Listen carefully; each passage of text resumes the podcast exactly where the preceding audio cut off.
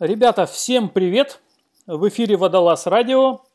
Сегодня у нас в студии в прямом эфире главный врач и инструктор Федерации фридайвинга России, э, официальный врач сборной России по фридайвингу Евгений Бутов.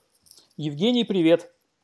Приветствую! Привет, главный Всем. подводный доктор. Э, рад, Спасибо. что ты отозвался на приглашение в студию. Как всегда, передачи с тобой несут э, людям свет и знания. Ну а в данном случае, возможно, эти знания кому-то помогут сохранить жизнь. Потому что тема сегодняшней программы – blackout или гипоксическая потеря сознания э, при погружениях на задержке дыхания. Э, но прежде чем мы начнем, я скажу, что у нас на форуме есть раздел, который называется «Погибшие при погружениях». И каждый год этот раздел, к сожалению, пополняется новыми именами. Э, это всегда очень тяжело, когда ты видишь, что кто-то что-то написал в этом разделе. Да? Заходишь туда со страхом увидеть там э, имена людей, которых ты знаешь, друзей и, и знакомых. Ужасно видеть там э, имена людей, с которыми ты которых ты близко знаешь, с которыми ты вместе нырял. И я думаю, Евгений, ты не, э, не дашь мне соврать, э, очень часто там появляются имена людей очень опытных и знающих, которые, по идее, должны были знать, что, что такое блэкаут, как не попасть э, в эту ситуацию, как не столкнуться с блэкаутом. Тем не менее, опытные, знающие люди гибнут не меньше, а может быть даже и чаще новичков. Пообщавшись с коллегами, я понял, что как ни странно, в такой важной сфере есть очень большой пробел у многих из нас. Э, люди знают, что да, может случиться блэкаут, знают, что вроде в такую ситуацию как-то можно попасть, но э, каких-то деталей, подробностей, э, что такое блэкаут, от чего он происходит, как действовать, если вдруг с тобой это произошло, и тем более, как оказать помощь товарищу, если вдруг он Э, знания очень поверхностные. И я надеюсь, что наша сегодняшняя программа поможет этот пробел восполнить. А, да. Я постараюсь. Да, я постараюсь, потому что действительно э, тема такая э, актуальная. И сколько бы мы ни говорили на курсах, на семинарах, на различных встречах, в лекциях, об опасности, которые а, вот, э, подстерегают фридайвера, ну или, так скажем, опасности при погружениях под воду на задержке дыхания. А, ведь, собственно говоря, почему а, это занятие считается опасным? Ну, если мы уберем какие-то сверхглубокие погружения, где там появляются опасности, связанные с перепадами давления, всякие баротравмы и все прочее, то вот основная опасность э, погружения под воду на задержке дыхания как раз и является внезапная гипоксическая потеря сознания, которую вот мы называем блэкаутом. Угу. То, что люди попадают в эту ситуацию, будучи опытными, а, и вот э, по идее они должны были об этом знать и знали, и там рассказывали – и при этом не смогли ничего сделать в этой ситуации, это э, является одним из таких особенностей этого состояния, потому что когда ты умер, то э, всем очень больно, кроме тебя. То есть тебе уже все равно. Вот тут основная, э, основной принцип блэкаута. Если ты в блэкауте, ты уже ничего не можешь сделать. Угу. Вот. И ситуация вот этим она как бы особенна, потому что э, до того, как ты попал в блэкаут, ты считаешь, что все хорошо. Как только ты в блэкауте, ты уже не можешь ничего считать, в принципе. Ну вот хотелось бы э, в эту тему углубиться. Как ни странно, э, несмотря на то, что проекту нашему почти 10 лет уже, у нас ни разу не было ни одной программы, где бы мы разобрали конкретно эту тему. Надеюсь, сегодня мы с тобой это сделаем. Э, прежде чем мы пойдем дальше, э, хочу поблагодарить э, спонсоров сегодняшнего выпуска. Это интернет-магазин «Медведь». В Медведе, ребята, с 23 по 30 ноября Черная пятница. Скидки на весь ассортимент подводного снаряжения 15%. Ссылка внизу в описании к видео и на главной странице Водолаз Радио. А, магазин надежный, хороший, давно его знаем, самый старейший новороссийский, и там огромный выбор любой подводной снаряги. Обращайтесь, ребята помогут, вышлют по любому адресу в любой город. Э, ну что, продолжаем. Э, хочу обратиться тем, к тем, кто нас слушает сейчас в прямом эфире. Ну и также к тем, кто будет нас слушать в записи. Ребята, э, пожалуйста, те, кто сталкивался с блэкаутом в вашей подводной практике, напишите коротко э, или не коротко, как угодно, как это было. Можно прямо здесь в чате, э, можно в комментариях, где вам удобнее. Это, эти, эти знания, их нужно собирать, ими нужно делиться. Они помогут тем, кто никогда с этим не сталкивался и, может быть, кого-то сподвигнут более вдумчиво относиться к собственной безопасности. Ну а э, тебе, Евгений, первый вопрос. Ты же тоже ныряльщик. Э, у тебя когда-нибудь был блэкаут? Да, был. Я всегда о нем рассказываю. Он случился в далеком 98 э, году. Вот, он был единственным в моей практике, в отличие от, э, скажем, самбы, то есть предблэкаутного состояния, вот. А настоящий блэкаут у меня был один. Вот э, с тех пор я на каждом своем курсе, на каждом семинаре э, в красках э, расписываю, как, что было. Я бы, наверное, свою свадьбу не могу так подробно описать, как вот тот блэкаут, который я уже там у меня всякие, каждый раз обрастает новыми подробностями, ну, практически как у Мюнхгаузена уже, да, то есть вот там, вот. А, но смысл заключается в том, что здесь нужно, наверное, начать вот с моей любимой физиологии. А, является логическим продолжением состояния гипоксии, то есть пониженного содержания кислорода, в которое входит любой человек, погружающийся на задержке дыхания.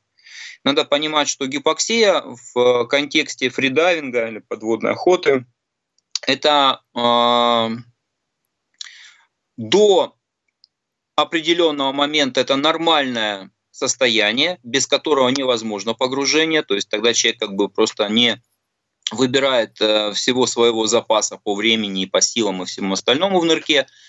Вот. Э, но через какое-то время, на каком-то этапе, а, ситуация с гипоксией проходит компенсированную стадию, э, гипоксия становится некомпенсированной, организм не может а, приспособиться к тому, чтобы находиться вот в этом состоянии, поддерживать жизнедеятельность важных органов.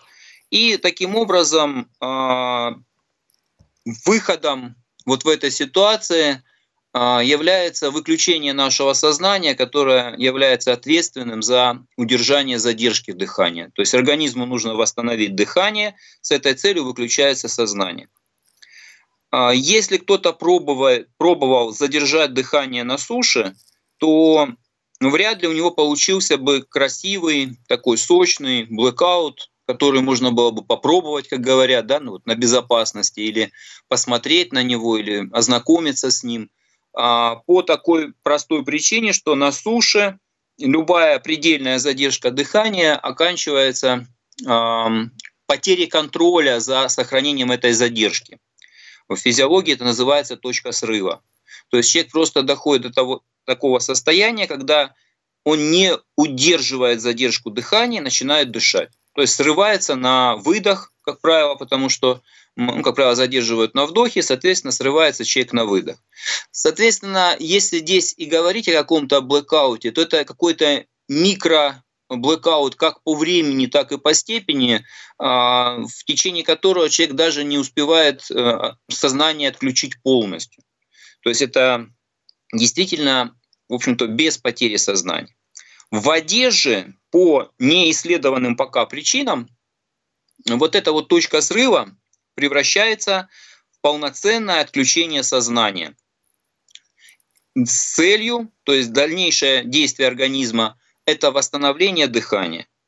И как быстро восстанавливается дыхание, от этого зависит, в общем-то, и прогноз того, что, случилось, что случится с человеком. Если в момент восстановления дыхания лицо человека будет контактировать с водой, то э, будет вдохнута вода, и, соответственно, как я обычно говорю в таких случаях, далее смотри раздел утопления. Вот. Дальше все уже идет вот по плохому сценарию. Ну, Если в момент восстановления дыхания у нас э, дыхательные пути свободны от воды, мы вдыхаем воздух, то восстанавливается дыхание, и восстановившееся дыхание буквально очень быстро включает сознание. Угу. Это то, что вот происходит под водой. Ну, это, это э, относится немножко к следующему, наверное, вопросу. Про типы мы сейчас чуть позже поговорим. Ты про свой-то Black расскажи. Ну, мой Black был из типа, он был глубоким, то есть э, он был на глубине, э, ну, я всплывал с большой для меня тогда глубины, с максимальной на тот момент.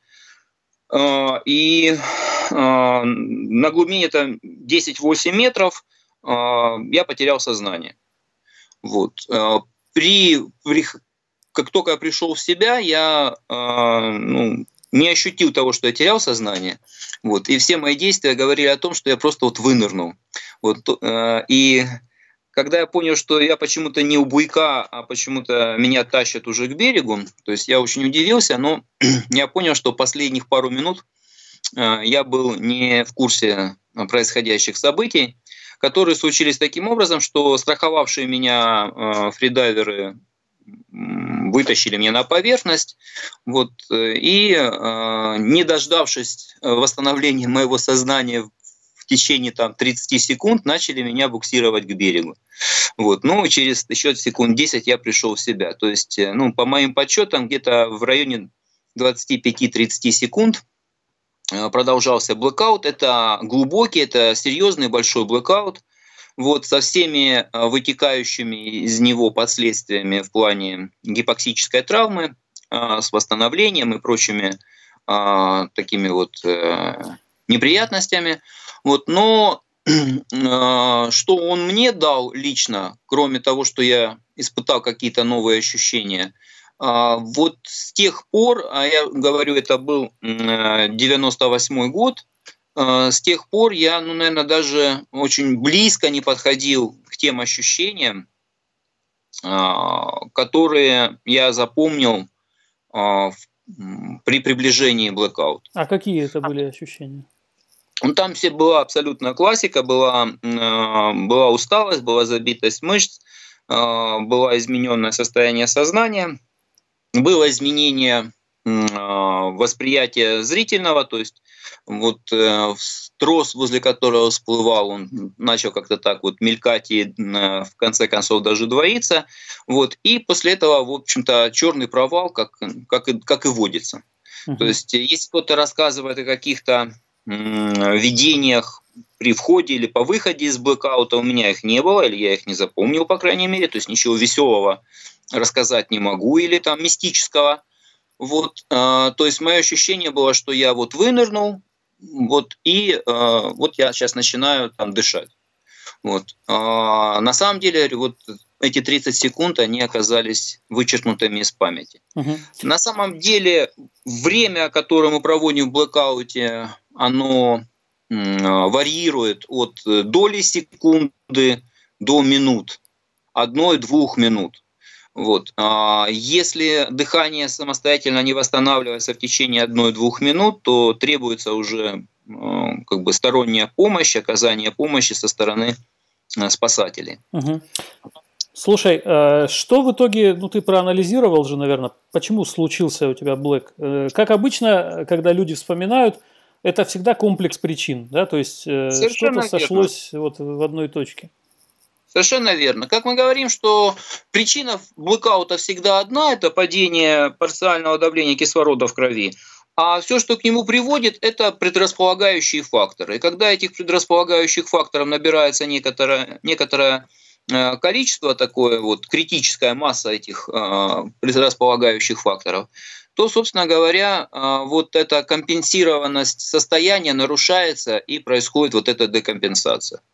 Вот, поэтому ну, в твоем случае что было? В моем случае это было это было утомление, вот, и это было банальное превышение своих возможностей. Это самое, пожалуй, частое. Просто пересидел под водой, да?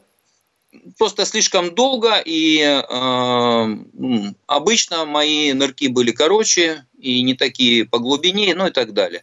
То есть, если бы это случилось э, в ситуации, когда я был бы э, свеж и полон сил, то, скорее всего, может быть, обошлось бы без него или какой-нибудь легкой самбой на поверхности.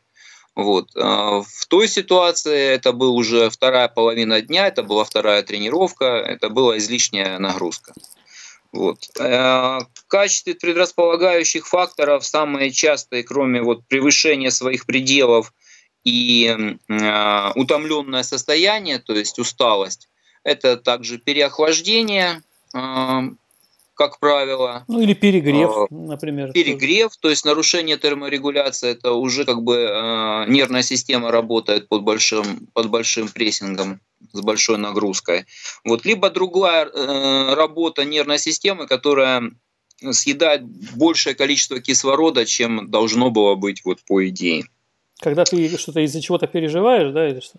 Это внутренние переживания, это какие-то, это неспокойное состояние, это все, что может быть э, нас э, какие-то страхи, это все, все может вылиться. То есть, э, поэтому сказать, что вот это является причиной, вот это является каким-то предрасполагающим фактором, сложно сказать, потому что все может быть предрасполагающим фактором. Все, что даже некоторые нормальные вещи, которые просто вот таким-то каким-то образом именно так вот сложились пазл угу. на сегодня. Вот, то есть и погода, да, и волны, и течение, это э, ну, природные факторы мы говорим. Мы говорим о физи физиологических факторах, об усталости, о дегидратации, о э, гипогликемии, то есть поел намного раньше, чем обычно, или меньше, чем обычно, или еще какие-то вещи. То есть всего разнообразия даже сложно представить, но вот поверьте, это любой фактор может стать предрасполагающим. Угу. Излишняя инсоляция, либо отсутствие солнца, да, то есть и переохлаждение, ветер, ну, все что угодно. Угу. плохое слово, сказанное товарищем по буйку там или по нырялке. Или вот э, не, не тот тон, с которым там он должен был это произнести. То есть все, что выводит нас из равновесия, все, что заставляет э, э, немножечко э, вы, выводить нашу психику из-под контроля и так далее, и так далее. Поэтому э, мы говорим, что э, нырок с э, большой нагрузкой гипоксической, а это подразумевается либо длинные нырки, либо глубокие нырки, то есть те, которые выходят вот а, а, за рамки обычной рабочей нагрузки, они должны быть э, осуществлены в идеальных условиях. В условиях, когда вот все сходится, когда есть и внешние условия, и внутренняя готовность, и подготовка, и вот устройство этого, организация этого нырка, когда вот ча- часто на соревнованиях блэкауты э, могут быть э, следствием каких-то проблем с организацией соревнований, что бывает особо обидно. Вот у меня была, допустим, не блэкаут, была самбо, просто из-за того, что мой старт на статике э, перенесли на 3 минуты. И я 3 минуты лишних дышал, э, вошел в гипервентиляцию этими тремя минутами, то есть э, начал задержку дыхания статическую с, эм, а, с, гип, с гипокапнией, да, то есть вымытым углекислым газом. Естественно, то есть я даже ну, подумать не мог, насколько это может укоротить э, время моей статики. А, вот, а и... в чем, кстати, интересно вот э, в данном случае дело? Что дает э, этот эффект? Гипервентиляция. Ну, гипервентиляция классический вариант. Мы не должны гипервентилироваться, потому что сниженный уровень углекислого газа а, понижает чувствительность рецепторов. Мы не чувствуем, а, во-первых, когда у нас поднялся этот углекислый газ, он поднимается гораздо позже, чем э, должен был опуститься кислород в это время. Да? То есть у нас как бы обычно какие-то ощущения, дискомфорт, э, связанный с углекислым газом, соответствуют определенному уровню кислорода.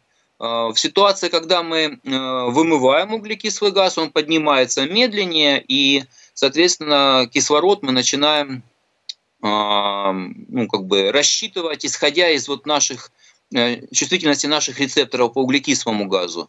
К этому времени это бывает уже э, достаточно поздно, плюс э, расход кислорода, он тоже очень сильно меняется, потому что ну, есть специальные физиологические эффекты, которые заставляют кислород оставаться присоединенным к гемоглобину в условиях низкого углекислого газа. Поэтому при гипервентиляции у нас очень долго в крови сохраняется большое количество кислорода, он никуда не уходит. Когда же порог э, включает его э, освобождение, то он уходит лавинообразно. Поэтому все потери сознания, которые связаны вот э, с гипервентиляцией, они происходят очень резко и не соответствуют тому вот, той привычки терпеть, допустим, человек почувствовал какой-то дискомфорт, он знает, что вот на этом дискомфорте он может еще 20-30 секунд, минуту еще терпеть и сохранить контроль в течение этого времени. Здесь же все, 10 секунд, и все очень резко обрывается. То есть внезапность потери сознания, внезапность блэкаута uh-huh. повышается. Поэтому как основная причина гипервентиляция, которую, мы, которую не замечают которую просто не замечают по причине того, что вот э, либо отвлеченность на какой-то другой фактор, думаем, что надо подышать, хочется подышать э, эффективнее. Э, эффективно это, и если эффективно и дышать в короткое время, то, скорее всего, это будет гипервентиляция. Угу. Хорошо, но мы с тобой вот так плавно перешли к, в общем, к причинам, да, вызывающим Э, blackout мы поговорили там о внешних факторах, там о психологических факторах, а, и в том числе ты сейчас вот привел в примеры, в пример с соревнованиями, да, когда э, какая-то или психологическая нагрузка, или сбой в организации. Я сразу вспомнил э, вот эту ситуацию с ныряльщиком Гербертом Ницшем. Знаешь, наверное, читал да, его историю, когда единственное в его жизни, наверное, нештатная ситуация, приведшая к очень серьезной травме, случилась из-за того, что он, как он сам потом вспоминал, э, в ночь перед соревнованиями он решал какие-то вопросы со спонсорами, и что-то там пошло не так, что там с рекламным контрактом какой-то возник спорный вопрос. В итоге человек там ночью перенервничал, в итоге днем э, на соревнованиях э, отключился, когда совершал свой очередной рекордный нырок и э, пролетел э, точку декомпрессии, в итоге потом очень долго лечился. Э, вот. Э, я хотел спросить еще вот, вот о чем. Понятно, что для нас, для всех, blackout, отключка, как бы все здесь ясно. Но, возможно, есть какие-то разновидности блэкаута. На самом деле нет, на самом деле блэкаут и есть блэкаут, просто он может случаться по разным причинам, в разный момент, вот, и быть разной степени тяжести, вот так скажем. То есть э, видов блэкаутов нет, есть разная степень, степень тяжести. тяжести. Я понял. Ну, я бы так это. Я, я еще сразу отмечу, что ты вначале сказал, что бывает, что человек, допустим, отключился, да, он всплывает на поверхность. Если он вдохнет, если он а, обращен лицом а, к воздуху, да, то у него есть шанс вдохнуть и прийти в себя, а если он лицом вниз всплыл, значит, он при вдохе может попасть в легкие вода. Но, как мы с тобой знаем, бывают ситуации, когда люди гибнут от асфиксической блокировки гортани. Когда человек всплыл, э, и гортань у него так и не разблокировалась. Легких воды нет, а человек погиб просто от того, что э, у него не было достаточно воздуха для дыхания. По поводу э, э, спазма голосовой щели и вот, э, вот этих вот всех э, случаев сухого утопления, Здесь просто вопрос того, когда восстановилось дыхание, насколько глубоким был блэкаут. Неизвестно, опять же, на данный момент, по какой причине остается блокированная голосовая щель. На самом деле таких случаев не очень много. Либо это холодная вода, то есть следствие холодового рефлекса, либо это какой-то ну, достаточно редкий случай. Чаще всего в какой-то степени голосовая щель приоткрывается, и какое-то количество воды все равно поступает э, в легкие. Э, полностью сухих утоплений, ну, если только это не в ледяной воде. Вот. А... Ну вот у нас погиб наш друг здесь на Черном море, он нырял один на большую очень глубину, и э, его завезли дайверы, он с ними договорился, они его отвезли, там в море выбросили. Э, когда вернулись, э, они его нашли плавающим э, лицом вниз, достали, потом оказалось, что в легких воды нет, тем не менее человек погиб. Ну, тут может ситуация быть такая, что э, все это произошло еще на глубине. Мы знаем, что Черное море э, имеет термоклины. На... Термоклин – это холодовое воздействие, то есть здесь вот, скорее всего, фактор холодовой имел место быть. Вот, опять же, чаще всего все-таки утопление. И вот все те протоколы вскрытий, которые э, мы изучаем, они, как правило, ну, причина смерти пишется не блэкаут, а именно утопление. Угу. Потому что э, блэкаут это как бы такой вот этап вот травмы. Угу. Поэтому... Хорошо, давай поговорим про угу. э, какую-то градацию по степени тяжести. Как бы ты их эти блэкауты э, ну, первое это предблэкаут, то, что называют самбой, да, то есть это неконтролируемая моторная активность. То есть это те движения, которые человек э, не в силах э, контролировать. Как правило, в общем-то, идет раздражение определенных, гипоксическое раздражение определенных моторных зон головного мозга, которые по типу вот эпилептоидного припадка а, устраивают такие вот судорожные подергивания различных а, групп мышц, чаще всего те, которые были в работе. Вот, поэтому, вот, собственно, поэтому называется самбой. Э, здесь потери сознания как таковой нету, то есть человек э, все чувствует, все видит, все знает, все помнит, но вот э, предотвратить вот эти вот движения не получается, они ну, вот, непроизвольно происходят.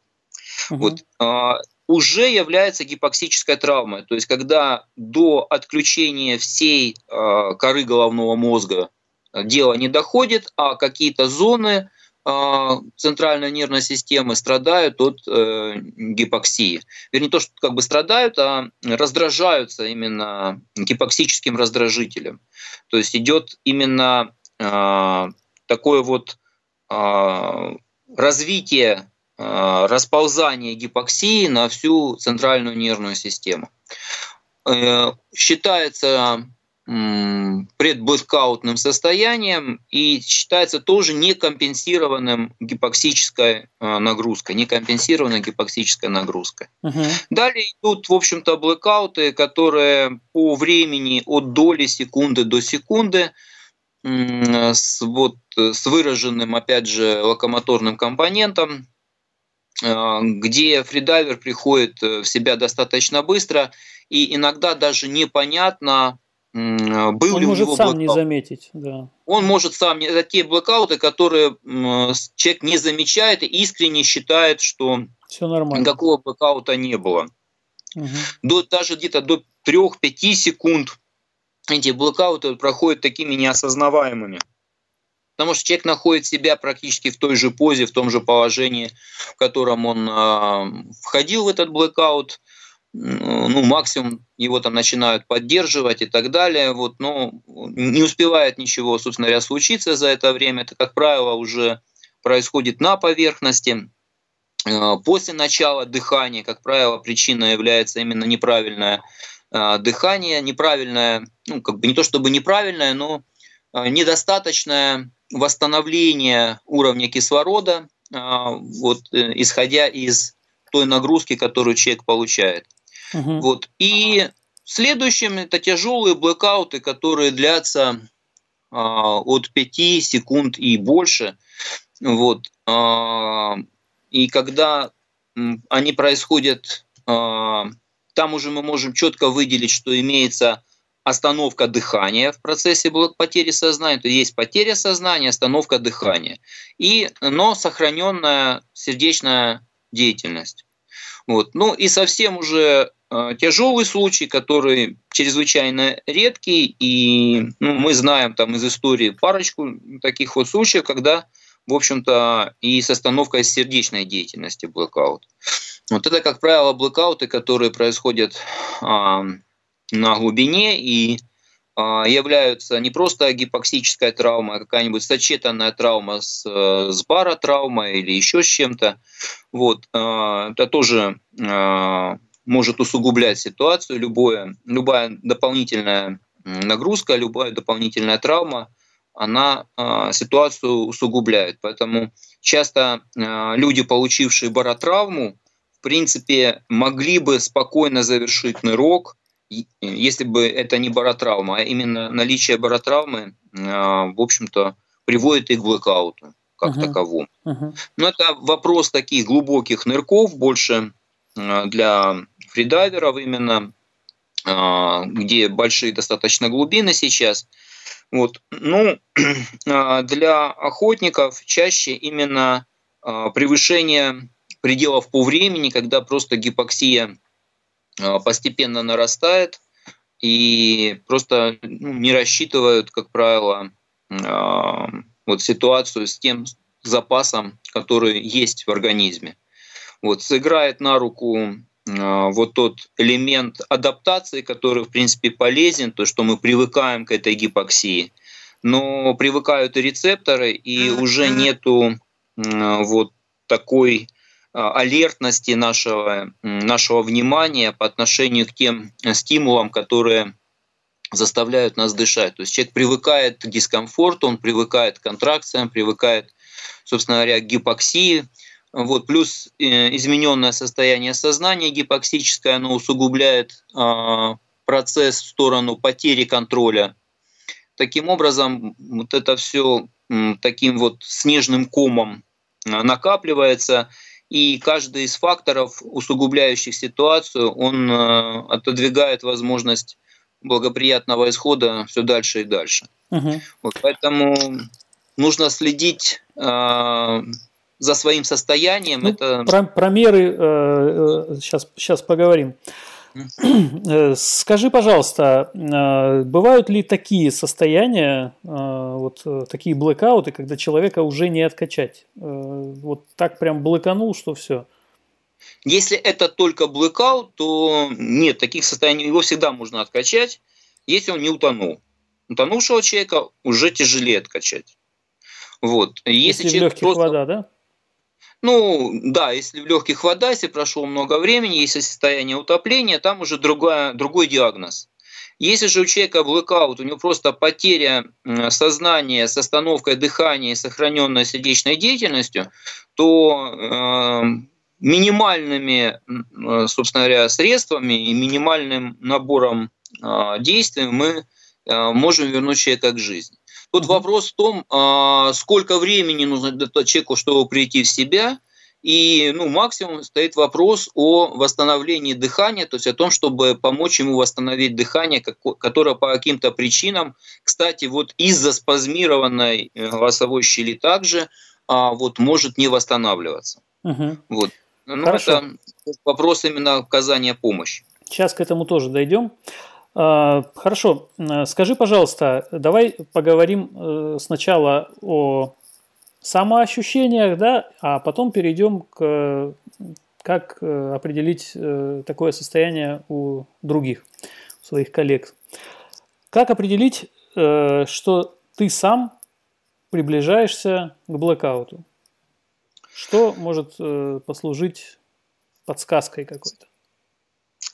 Ну, на самом деле, а, вот гораздо проще со стороны это наблюдать, потому что у самого, я говорю, теряется, ну, гипоксия, она связана в том числе с измененным состоянием сознания, то есть когда, в общем-то, гипоксия доходит до до сознания, до коры головного мозга, до центральной нервной системы уже в конечном ее проявлении, то э, изменяется критичность мышления, изменяется э, контроль внимания, вот, и появляется ощущение, может появиться ощущение ложного, ложного комфорта. Иногда некоторые говорят об открытии второго дыхания, вот, э, облегчение состояния дискомфорта и прочих вещей, что, собственно говоря, является уже тревожным признаком. Угу. То есть нет такого, нет никакой причины, по которой бы объективно человеку стало бы легче, если он задерживает дыхание – и продолжает эту задержку. То есть у него гипоксия, и гипоксия усиливается.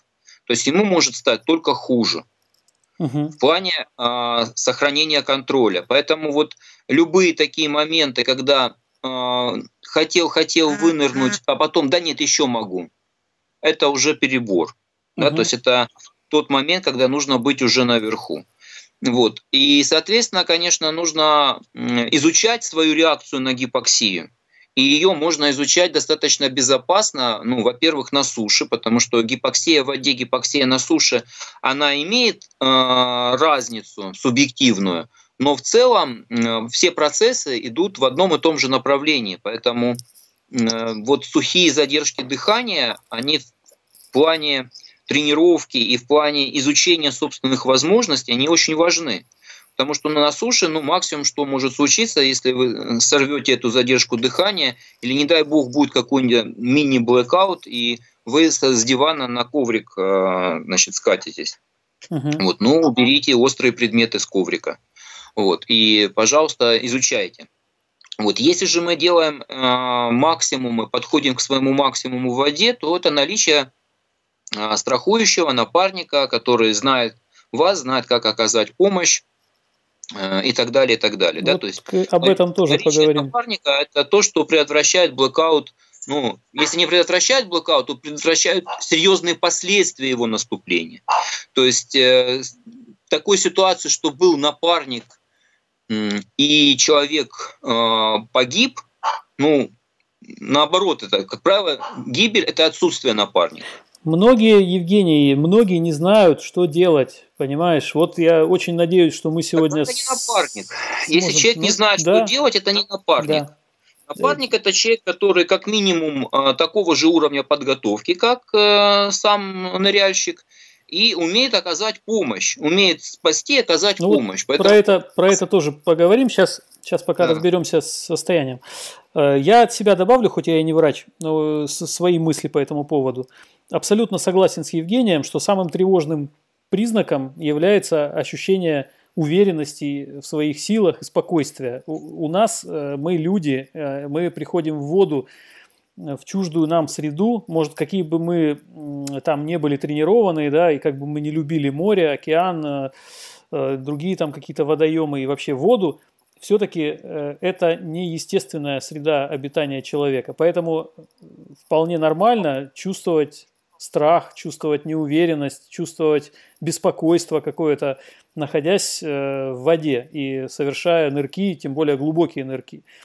Э, очень многим ощущения безопасности дают какие-то очень странные вещи, например, какие-то там амулеты, да, там, или, я не знаю, там человек может считать себя каким-нибудь там заговоренным, там, не знаю, кому-то там цыганка нагадала, что он там умрет там в 65 лет. У меня, кстати, есть вот реальная история, есть такой знакомый, человек, э, которому нагадали, что он умрет в 66 лет, поэтому он всю жизнь свою совершает э, такие там выкрутасы со своим организмом, э, потому что он уверен, что вот до 66 лет с ним ничего не случится.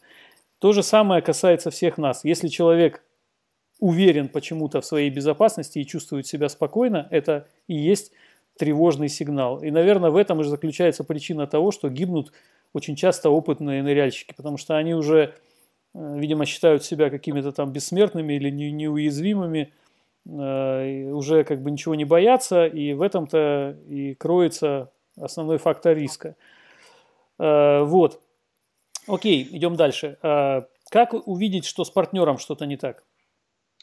Здесь, я повторяюсь, э, гораздо все проще, потому что со стороны получается виднее. Вот. Ну, э, во-первых, изменяется характер движений, да, то есть э, если человек всплывал или плыл, э, плыл там в длину, то явно как бы контроль за движениями ухудшается, он начинает, э, не знаю, делать велосипед ластами, начинают какие-то даже движения руками, которые не нужно было делать и так далее. То есть это явная моторная, моторная такая симптоматика возникает. Вот. Может быть выдох, то есть если выдох, это уже потеря контроля, это уже наступающий блэкаут. Вот. Поэтому если м- страхующий видит, что напарник э, как-то странно двигается, а тем более выдыхает, чего он не должен был делать, мы не договаривались об этом, это сигнал к тому, что его пора вытаскивать. Угу. Вот. Во фридайвинге э, страховка осуществляется за счет того, что страхующий опускается на небольшую глубину, встречает там фридайвера и сопровождает его до поверхности, вот последние критичные 15-10 метров, иногда глубже бывает, опускаются. Ну вот 10 метров стандартная ну, видимо, такая. какой-то зрительный контакт друг с другом устанавливают, что ты там... да. То есть не нужно там всматриваться в глаза и в мимику, но даже по общему виду видно, человек расслаблен, человек э, напряжен, человек в панике. Вот если он э, напряжен, то это не, не хорошо, но в этом страшного ничего нет, нужно только как бы вот присмотреться, присмотреть за ним, чтобы дальше это не усугубилось. Вот, потому что многие выходят напряженными, с гипоксией это нормально. Вот. Но если человек э, вот это напряжение уже перерастает в неконтролируемое движение, в неконтролируемую панику, э, какие-то вот несвойственные человеку происходит какая-то активность, какие-то движения или еще что-то, то проще, лучше сразу помочь человеку подняться на поверхность, придержать его на поверхности, освободив э, от маски, э, обеспечив доступ воздуха в дыхательные пути, с тем, чтобы он либо отдышался, либо восстановил дыхание. Ну, если у него случается блэкаут, то, в принципе, все то же самое. Да? То есть мы удерживаем человека э, лицом к воздуху, снимаем с него маску, нежно дуем на лицо, э, стимулируя рецепторы, которые должны рефлекторно включить э, дыхание, и ласково зовем по имени с просьбой восстановить дыхание. Да? То есть иностранцы очень смешно а, пародируют а, русских фридайверов. Они как-то так с каким-то акцентом э, перефразируют наше слово «дыши». Вот с таким вот акцентом. Вот русские все время кричат «дыши, дыши». Вот, они не понимают, хотя, в принципе, по-английски они то же самое кричат. То есть, ну поэтому... Но это нормально, это то, что, как правило, работает. И я говорю, что это если это blackout, который ну, как бы средней степени там до 10 секунд, э, то не нужно человека бить э, по лицу, ну, ему это не поможет. Вот. Плюс это избиение человека, находящегося в бессознательном состоянии, то есть это обидно. Вот. А, вот этими шлепками по, по щекам, которые почему-то принято вот всех возвращать из обморока, истеричных дамочек, это могло в XIX веке хорошо э, срабатывать. Вот. Еще бы из графина э, прыснуть водой, да, то есть вот, ну, на фридайвера вода вряд ли подействует, на него нужно просто вот на область рта э, поток воздуха. Это может быть воздух, вот просто мы дышим на рот, на рот и на нос, вот, либо э, поток воздуха из регулятора, если есть кислород, его как бы вообще как бы самое лучшее средство. Вот и таким образом э, приводим человека в чувство, восстанавливая его дыхание. Как только воздух пойдет по дыхательным пути, как только начнет человек дышать, у него сразу же восстанавливается дых, э, сознание. Притом оно восстанавливается даже быстрее, чем восстанавливается уровень кислорода в крови. То есть это говорит о том, что у человека еще э, гипоксия на серьезном уровне. Более того, человеком кислород может продолжать падать на периферии в процессе вот восстановительного дыхания. Вот, но э, сознание уже восстанавливается после именно блэкаута, потому что восстановилось дыхание, и это была задача организма дыхание восстановить. Поэтому восстановленное дыхание обеспечивает уже ну, такую стабильность состояния и восстановление. Вот. Uh-huh. И важно, чтобы человек э, хорошо, интенсивно, эффективно дышал в этот момент, потому что чем лучше он погасит вот возникший долг э, по кислороду в организме, тем меньше будут последствия. Uh-huh. Поэтому дыхание кислородом вот сразу в процессе или сразу после блокаута, оно очень хорошо. Ты имеешь в виду из баллончика? Uh-huh. Из баллончика, да, вот оно очень хорошо, собственно говоря, влияет на так скажем, на последствия вот этого вот гипоксического, гипоксической травмы. Вот поэтому, э, если нету баллончика, значит очень важно именно хорошо подышать. Вот здесь мы уже не боимся гипервентиляции. То есть здесь вот гипервентиляция, э, ну, можно на нее, за нее не переживать и как следует восстанавливать дыхание, вентилироваться, погашать долг и так далее. А если он не просыпается? Ну, во-первых, э, надо понять, он не просыпается и задышал, это одно. И значит, это не, дело не в блэкауте, скорее всего. Вот, если же он не просыпается, значит, он скорее и ну, блэкаут, когда он просто не дышит. То есть задача просто человека раздышать. Вот, поэтому здесь э, делается искусственное дыхание рот в рот. Прямо вот, в воде? Либо прямо в воде, да, то есть мы снимаем маску, дунули на лицо, в течение там, 10 секунд нет э, реакции, ну, я обычно вот на курсах э, говорю о этих 10 секундах, которые мы даем, в общем-то, человеку. Реакция может быть не только, не то, что он в течение этих 10 секунд задышал, но начинаются процессы, мы можем их заметить, то есть э, слегка э, расслабляется голосовая щель, появляется некий хрип, появляются какие-то движения, то есть человек как-то реагирует. Мы видим, что вот-вот он задышит. Вот, э, тогда мы вот ждем и помогаем ему, и направляем его восстанавливающееся сознание, особенно слух, мы направляем вот этим вот дыши, вот этим вот инструкциями, с тем, чтобы он э, свои силы сам тоже направил именно на восстановление дыхания, потому что это критично в данный момент. Вот это вот. Очень, и... очень важно, то, что ты сейчас говоришь. То есть э, Э, многие, я думаю, в такой ситуации могут запаниковать, начать там звать лодку, звать на помощь, там тащить куда-то ну, кого-то, а видишь, все нужно делать, э, получается, в воде. Страшнее всего, я говорю, страшнее всего окружающим, потому что для блоканувшегося этот, э, этот период времени просто вычеркивается из, э, из истории, да, вот, поэтому э, здесь э, для тех, кто рядом, это стресс, это однозначно стресс. Потерявший сознание фридайвер или там ну, ныряльщик, он выглядит очень страшно. На самом деле вот здесь есть такая ситуация, когда пострадавший выглядит намного страшнее, чем его состояние действительно.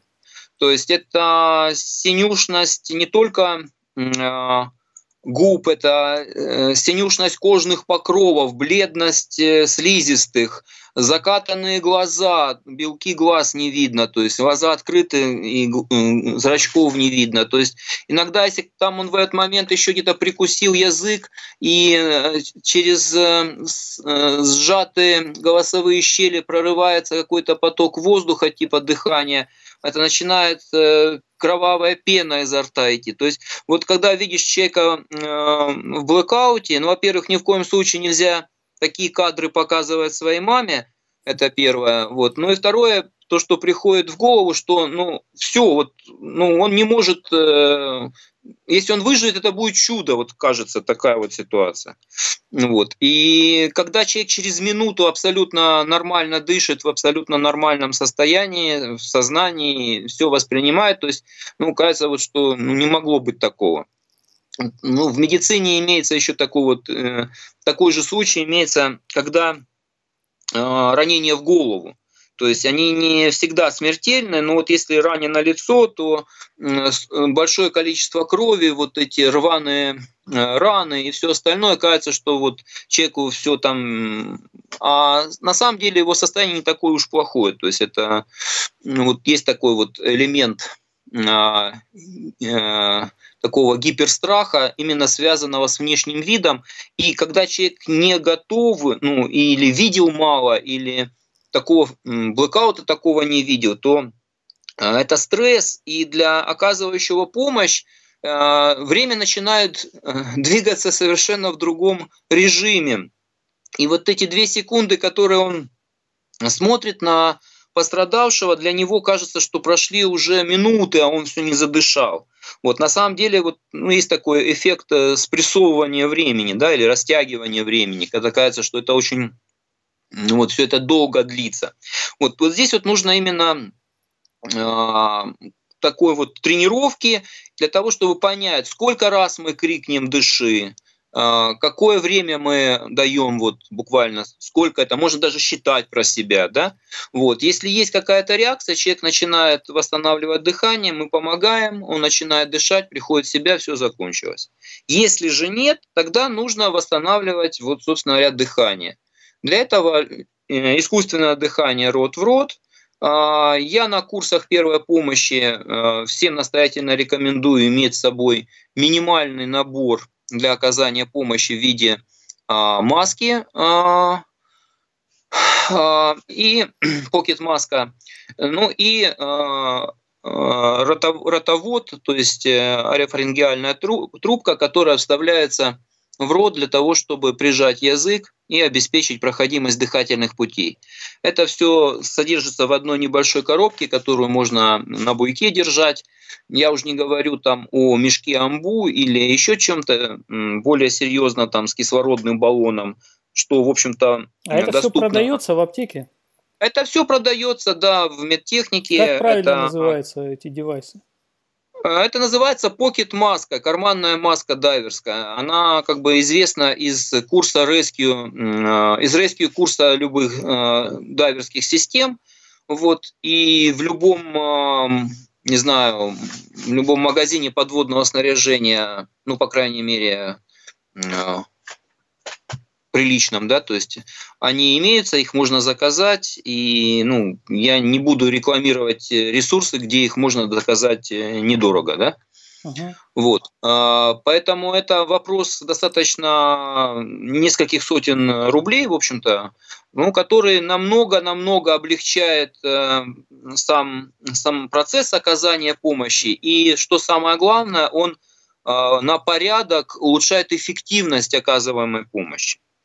Мы на курсах э, реально, вот люди, выступая в качестве жертвы, они просто имеют возможность сравнить а, вот э, потуги, жалкие потуги, когда пытаются рот в рот сделать дыхание, вот как обычно, обычно на курсах учат, и когда это делается через маску, а тем более, тем более с ротоводом. Вот. Угу. Но это уже вопрос частности, то есть... Э, Лучше, но если смысл... он есть, да, но... Лучше он есть, если нет, то, то тоже ничего страшного, просто э, открываются дыхательные пути, очищаются, соответственно, если они чем-то там заполнены, и делается э, парочка достаточно интенсивных вдыханий в дыхательные пути пострадавшего. Вот опять же мы приводим здесь э, в действие рефлекторную систему восстановления дыхания. С одной стороны, с другой стороны, мы все-таки э, запускаем этот процесс, даем какое-то количество воздуха в легкий свежего, Э, с тем, чтобы э, все это дело э, запустилось и нормализовалось. Надо понимать, что если у нас нету отягчающих обстоятельств в виде сопутствующих травм, то нет никаких причин, чтобы дыхание не восстановилось в течение одной-двух минут, а тем более с помощью вот с каким-то искусственным дыханием, правда, достаточно одного-двух вдохов. Иногда их делают просто, ну, просто ран, раньше времени, стараясь опередить ситуацию. Здесь тоже нет ничего плохого. Лучше раньше времени сделать искусственное дыхание, чем э, дольше его ждать, если человек не, не задышал. Uh-huh. Вот. Но вот здесь вот как бы нет никаких таких вот ограничений по тому, через сколько делать. Мы говорим 10 секунд ждем, через 10 секунд можно смело начинать э, вот эту процедуру. Как правило, э, если нету никаких осложнений, то э, дыхание будет восстановлено, человек задышит. Может быть, не сразу в полную э, силу, не сразу в полный объем дыхания, надо просто присматриваться и прислушиваться к тому, что с ним происходит. Если есть эффект, он начинает дышать, а, воздух пошел по дыхательным путям, и сознание восстанавливается. Угу. Все, дальше уже работа сознания. А, хорошо, если э, вообще как определить, э, что это не просто, допустим, blackout, а произошло утопление? Как это можно определить? Ну, э, человек не начинает дышать, собственно говоря, и при попытке открыть дыхательные пути мы там обнаруживаем воду. Ну, собственно говоря, других вариантов нет. Ее не видно, ее будет слышно. Есть э, такие ощущения, звуки, э, так скажем, булькающие и хрипящие, вот именно в такой так называемый влажный хрип, так называемый. Надо понимать, что вряд ли у человека будет э, полностью затоплены все легкие. Ну, то есть, конечно, такой вариант возможен, но если мы говорим о блэкауте, который произошел на глазах от спасателя – и который был ну, вот, э, контролируемым э, там, с какой-то небольшой глубины, то э, при правильном оказании помощи, при правильном подъеме на поверхность предотвращается попадание ну, больших количеств воды. Это понятно. Это мы... Поэтому это... полностью залить легкие, ну, можно, но это очень сложно, так скажем, да, при обычном... Ну, мы так... рассматриваем сейчас ситуацию, которая отличается от той, которую ты сейчас если, да, если мы нашли человека лежащим, э, собственно говоря, на дне, да. поднять его, пытаемся привести в чувство, и он не приходит, и из открытых дыхательных путей выливается вода, то понятное дело, что э, эффективность э, восстановления дыхания здесь будет минимальная. Поэтому здесь задача вытащить человека, здесь алгоритм немножко будет другой, здесь задача вытащить на какую-то устойчивую твердую поверхность, где можно будет удалить какое-то хотя бы количество воды, освободить какой-то объем для э, воздуха и в этом свободном от воды объеме легких начать газообмен с помощью того же, собственно говоря, искусственного дыхания. А как вот. освободить и, э, от воды? Ну, это лишняя вода выливается. Здесь нет никаких особых приемов. Здесь вот эти вот укладывания, надо... на самом деле укладывание там на колено или переворачивание, это все здорово, но э, это не всегда работает. Здесь достаточно просто, чтобы человека повернуть на бок, открыть ему рот, и лишнее из него выльется, по крайней мере, из легкого, расположенного как бы выше, да, положения mm-hmm. на боку. Вот. И, соответственно, как бы половины объема легких будет более чем достаточно для того, чтобы восстановить дыхание. Угу. А все остальное там по удалению воды, по лечению э, всего того, что случится дальше. А дальше это очень... Э, то есть восстановление дыхания при утоплении только первый этап. Это не значит, что человека спасли. Там есть еще масса осложнений, которые э, могут вмешаться. Поэтому лечение... В данном утонувших, случае мы не об лечении, да, а первая помощь. Да, это его следующий этап, это нужно как можно быстрее доставить лечебное учреждение, потому что вот как в американских фильмах, когда человек тут откашлялся, выплюнул воду, задышал и э, там начал, э, вернее, продолжил э, косить врагов из пулемета очередями. Вот. Но это из, э, из серии вот развесистой клюквы, потому что, э, а тем более, если еще ему непрямой массаж сердца делали, да, то есть у него запустили сердце, а он, значит, тут, тут же начал рассказывать, там не только рассказывать, а еще что-то там вытворять. То есть это реанимация, это серьезное восстановление, это ну, как бы достаточно такой, ну, вариант не, непростой, да, то есть э, не говоря уже о вероятности э, вообще запуска э, сердца неквалифицированной команды. Но это не значит, что мы не должны это делать, мы должны пытаться это делать. Вот, поэтому здесь уже ситуация вот с серьезным утоплением, она включает полное реанимационное мероприятие, то есть по всей этой схеме ABC, вот когда мы проверяем, понятно, сознания у человека нету, то есть мы э, открываем дыхательные пути, проверяем, насколько э, они заполнены, пытаемся их освободить, запускаем дыхание, запускаем сердечную деятельность, то есть в виде непрямого массажа сердца, если э, не обнаруживаем пульс. Это все, как правило, уже делается либо на берегу, либо на твердой поверхности, скажем, на лодке. Угу. Ну, непрямой массаж сердца – это такая штука, которую, наверное, здесь мы на словах не сможем объяснить. Это Нет, лучше этому, конечно, научиться на каких-нибудь курсах. Существуют, существуют специальные курсы. Да. Эм, вот. И если люди считают, что могут не пойти на курсы фридайвинга и все самостоятельно отработать, ну, ситуация, чтобы они самостоятельно отработали – а, вот спасение, реанимацию, ну, не знаю, есть, наверное, вот, ну... Думаю, что нет, да, скорее здесь... Я... Э, я, я просто сам проходил курсы первой помощи, э, когда морскую академию закончил, нас посылали на эти курсы, там в, в том числе э, учили первой помощи, и туда включался э, оказание помощи э, запуск э, сердца, непрямой массаж сердца. Там терминатор такой есть специальный, вот на нем как бы все тренируются, и э, там же рассказывают байки, что если вы человека спасали, э, делали непрямой массаж сердца, не сломали ни одно ребро, значит вы э, делали его плохо, и если человек погибнет, то э, за это даже предусмотрена ответственность. Ну, на самом деле, если это не медик, то ответственности нету, там есть... Нет, наоборот, называемый... Э, если не сломал, то ответственность. Если не сломал, я же говорю, ну, если вы не медик, вам за это ничего не будет, вот, но а, в принципе, да, это эффективность, эм, в общем-то, проводимых реанимационных мероприятий. Но здесь я, кстати, должен немножечко э, так э, успокоить. У тех, кто ныряет, у ныряльщиков, у фридайвера, у них настолько хорошая эластичность грудной клетки, что можно сделать непрямой массаж сердца эффективно и не сломать ребра. Я э, регулярно это проверяю на курсах.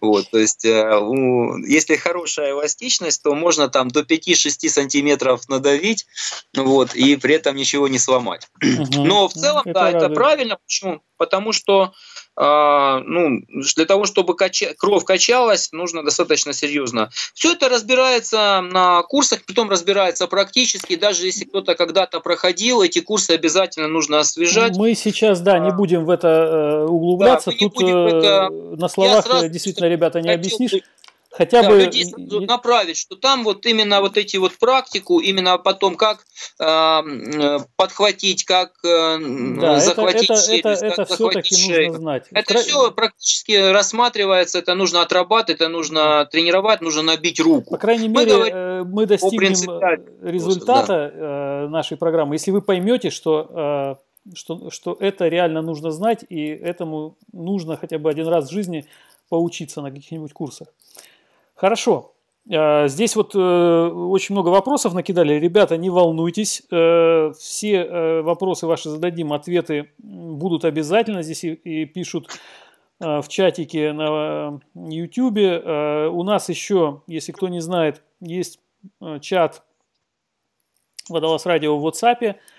А, и у нас есть э, чат э, и канал в Телеграме. На Телеграм ссылочки, э, как добавиться, здесь в описании под видео есть, добавляйтесь. Мне, кстати, очень хотелось бы, чтобы Телеграм канал наш развивался. Он у нас такой, в основном информационный, вся жизнь в WhatsApp кипит. Вот. А когда мы размещаем в открытом доступе инвайт на группу WhatsApp, туда начинают ломиться спамеры, поэтому мы из открытого доступа ее убрали. Ну, в общем, где вам удобнее, там и э, можете добавляться. Э, в общем, так, следующий вопрос такой. Последствия блэкаута. Каковы последствия? Вот, э, люди не знают. Может быть, я, я просто слышал, в том числе и в нашем эфире, неоднократно люди рассказывали, ну вот блэканул, там очнулся, все, отдышался, пошел дальше нырять. Э, все-таки как на самом деле э, обстоят дела? Ну, это самый плохой вариант. Очнулся и пошел дальше нырять. Почему? Потому что у нас нервная система сохраняет определенную вот инертность такую э, к гипоксическому стимулу. Поэтому даже небольшая гипоксическая нагрузка будет приводить к повторному блэкауту. И это очень опасно. А, это как бы ухудшает как бы все восстановительные процессы, которые в организме э, намечаются. Поэтому надо понимать, что любая самбо и блэкаут, то есть декомпенсация гипоксического состояния, это гипоксические травмы. Они должны лечиться как болезнь, как травма. Вот. Лечится достаточно э, просто. Это кислород в первую очередь. Да, то есть э, чем раньше, тем лучше. Вот. Дальше отдых, да, питье, то есть питьевой режим и питание, как бы диетическое, да, то есть лечебное. Вот. Почему? Потому что э, нервная система, э, ну, грубо говоря, подверглась определенной нагрузке, некому шоку, вот, и противошоковое лечение, оно именно заключается в том, чтобы э, нервная система нормализовала всю свою регуляторную функцию. А это, для этого она должна находиться в таком щадящем режиме без нагрузок. Поэтому любые нагрузки будут здесь излишни, будут ухудшать а, время восстановления и качество восстановления после этой травмы. Последствия могут быть как э, немедленные, то есть в течение первых э, часов, нескольких часов после блэкаута, так и сохраняться на период до нескольких дней, даже больше, в зависимости от того, э, как вот это восстановление соблюдалось. Вот. В качестве побочных эффектов могут быть различные нарушения вот, э, функций организма, регуляторных, там, терморегуляция, дыхательная регуляция, э, регуляция пищеварения. То есть мы можем блокаут получить, в общем-то, на, на любой системе он может отразиться. Чаще всего на иммунной системе, то есть где была нагрузка, там и будет, в общем-то, какой-то ущерб нанесен, поэтому э, кто-то э, каким-то микробам будет подвержен э, более так скажем, не защищен, кто-то что-то там, восстановление какое-то, обострение хронических заболеваний, то есть вот это вот все, в общем-то, может иметь место как долговременный эффект после гипоксической травмы. Поэтому обязательно отдых, восстановление и лечение. Вот угу. лечение это вот кислород и покой с питанием и хорошим водно-электролитным э, режимом. А что значит водно-электролитный режим? Ну, имеется в виду, что здесь нужно восстанавливать э, этот, э, нарушение регуляции электролит, водно-электролитного баланса, оно как следствие, как одно из частных проявлений нарушения вот, общей регуляторной функции организма. Поэтому То есть не, не мы... просто водичку пить, а пить электролит? Э, ну, или пить электролит, ну, в общем, следить за тем, чтобы пить и в достаточном количестве, потому что дегидратация может усугублять процесс. Здесь э, бывает ситуация такая, что не хочу и не пью, да, то есть, ну вот если в обычной жизни, ну не хочешь и не пей.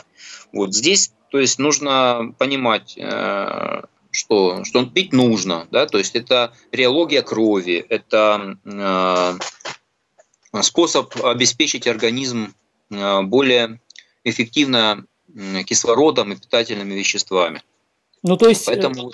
Вот мне просто интересно, надо. ты пьешь э, на нырялке э, не простую воду, а электролит? Нет, я пью простую воду. Ну, Просто у нас как-то был, можно... была дискуссия на эту тему, многие советовали Нет, специальные электролиты продать. В какой, в какой ситуации, допустим, если это есть обезвоживание или в, в условиях повышенного расходования э, жидкости, например, как в Дахабе, где влажность очень низкая, с дыханием уходит большое количество жидкости, поэтому ну, нужно как бы потение там, и прочие всякие вещи. Тогда с электролитом, чтобы просто быстрее восстановить именно э, вот, э, по солям еще вот этот вот дефицит. Вот. Если достаточно пить просто воды, она же у нас не дистиллированная, она содержит определенные соли. Вот иногда этого бывает достаточно. Здесь в зависимости от того, как будет работать выделительная система, как почечный буфер, насколько у нас часто будет включаться, а, как вообще почки работают. То есть это индивидуально на самом деле. Угу. Ну, если я тебя правильно понял, а, если э, приключилась самбо, да, или тем более блэкаут, в этот день больше нырять не надо. Однозначно и категорично. Потому что некоторые, наоборот, считают, что вот э, э, человек там блэканул, у него теперь будет страх, ему, значит, нужно, чтобы как-то сразу вот этот страх преодолеть, тут же сразу нырнуть первым делом? Ни в коем случае. Я очень часто рассказываю эту комичную ситуацию, ну как бы смех сквозь слезы, когда мы ну, не знали еще вот этих вот всех вещах, о том, что сохраняется определенная такая а, зоновая а, а, предрасположенность к блокауту именно э, в э, центральной нервной системе. Вот. И мы после вот э, как бы там небольшой самбы у меня товарищ сделал сам, ну, тогда вот нырни чуть меньше, но вот чтобы у тебя не осталось никаких страхов. Uh-huh. Он ныряет и выныривает с большой самбой. Вот. Мы говорим, нет, ну перенырни тогда. Еще, еще. Он переныривает, да, еще разочек и блэкаут. Вот. Ну, то есть это как Добился бы такой классический, классический такой вот э, случай, когда нельзя, собственно говоря, вот, э, ну, нырять после любого, любой гипоксической ну, такой, перегрузки, такой декомпенсированной гипоксии. Угу. А, хорошо. Э, скажи, пожалуйста, э, вот э, среди охотников все-таки бытует отношение к блэкауту такое, знаешь, ну, что это вот какая-то такая сакральная вещь, которая случается там раз там, в миллион лет – и э, поэтому, может быть, отчасти э, многие не так этого боятся, потому что думают, ну, это как вот молния, там, знаешь, ударила там э, раз в миллион лет там и попала там в тебя, да, примерно то же самое с блэкаутом. У фридайверов отношение другое. Они ныряют часто на грани, как бы всегда со страховкой, и они прекрасно знают, что блэкаут это, в общем, такая вещь, которая всегда где-то рядом. Вот э, хотел бы от тебя это услышать э, для тех, кто, может быть, э, об этом не знает. Как часто ты сам в своей практике сталкиваешься вот с блэкаутами и состояниями близкими к ним? Ну, не как ныряльщик, а именно как врач. Ну, на самом деле, эм, опять же, и зависит от того, зависит от того, ну, если я как инструктор, ну, есть разные студенты, да, то есть нельзя, что на инструктора, можно сказать, что у хорошего инструктора не блокуются. Здесь не все от инструктора зависит, студенты бывают разные.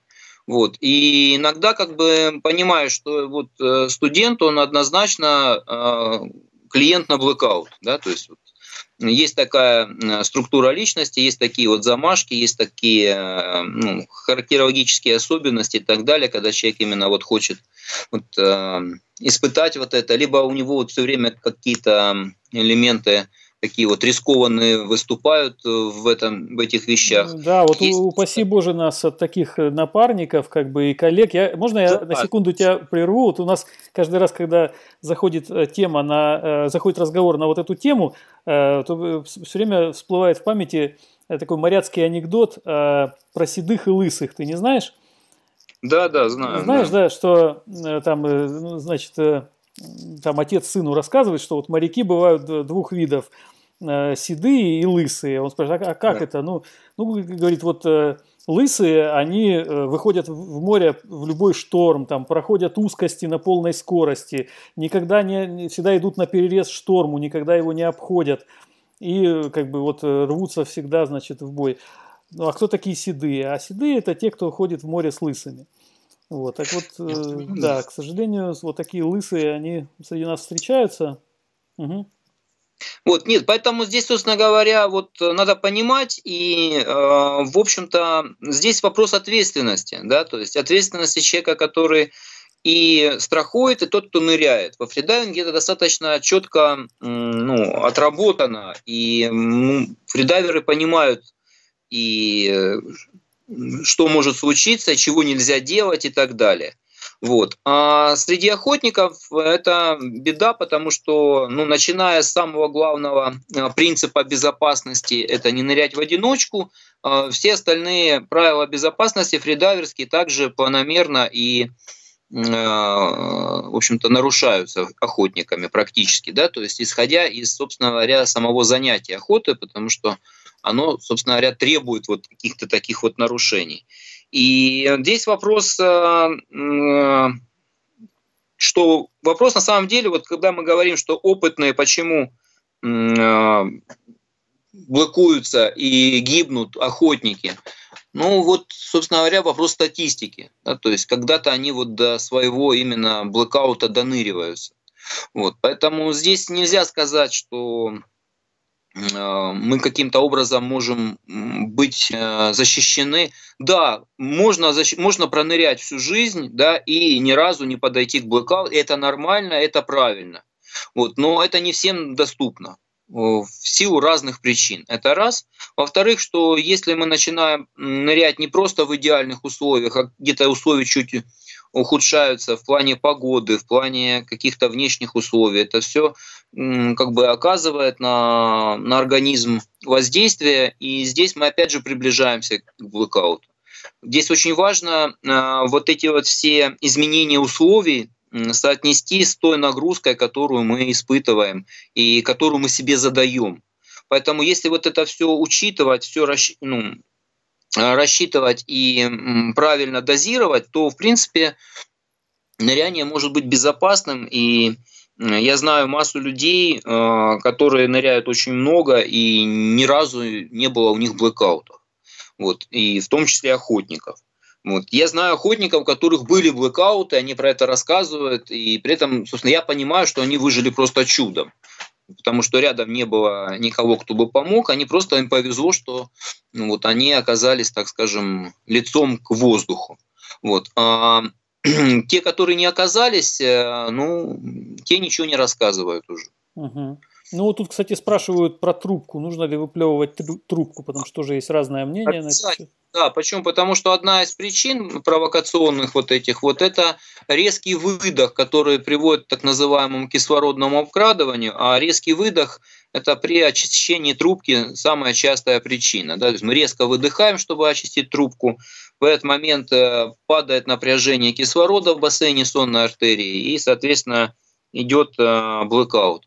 Вот, поэтому выплевывать трубку нужно обязательно это тоже вот, ну, это вообще такие азы, как бы фридайвинга, с, с которых даже еще, ну, даже до курса как бы мы это все рассказываем, стараемся, чтобы люди учились э, нырять, даже забираем просто трубки у студентов, если у них, э, скажем, с этим проблема, то я просто забираю трубку и заставляю учиться без трубки нырять. Угу. Вот. И многие фридайверы ныряют без трубки, то есть это сейчас как бы ну, такой элемент э, не обязательный, ну, так в принципе, скажем. фридайверу она, да, не так-то уж и нужна.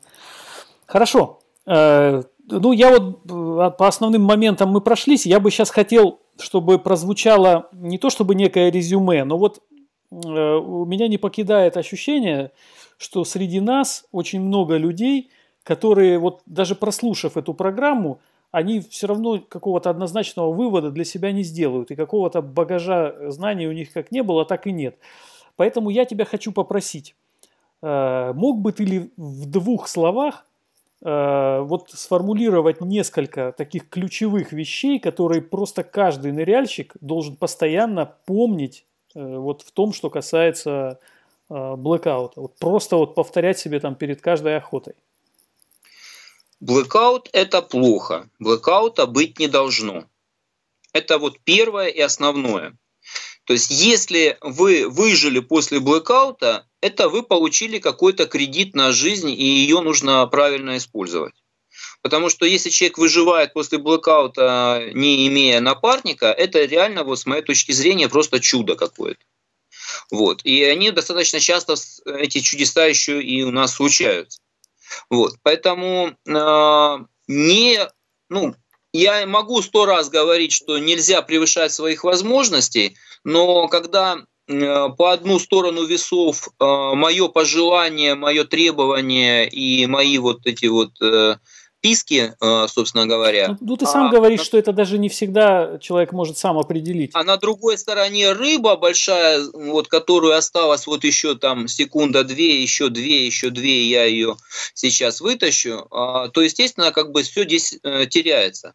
Поэтому надо понимать, что э, любая охота, любые нырялки, они должны приносить нам удовольствие приносить удовольствие нам и оставлять нас в живых для того, чтобы мы своих близких не огорчили. Вот. О них тоже нужно помнить.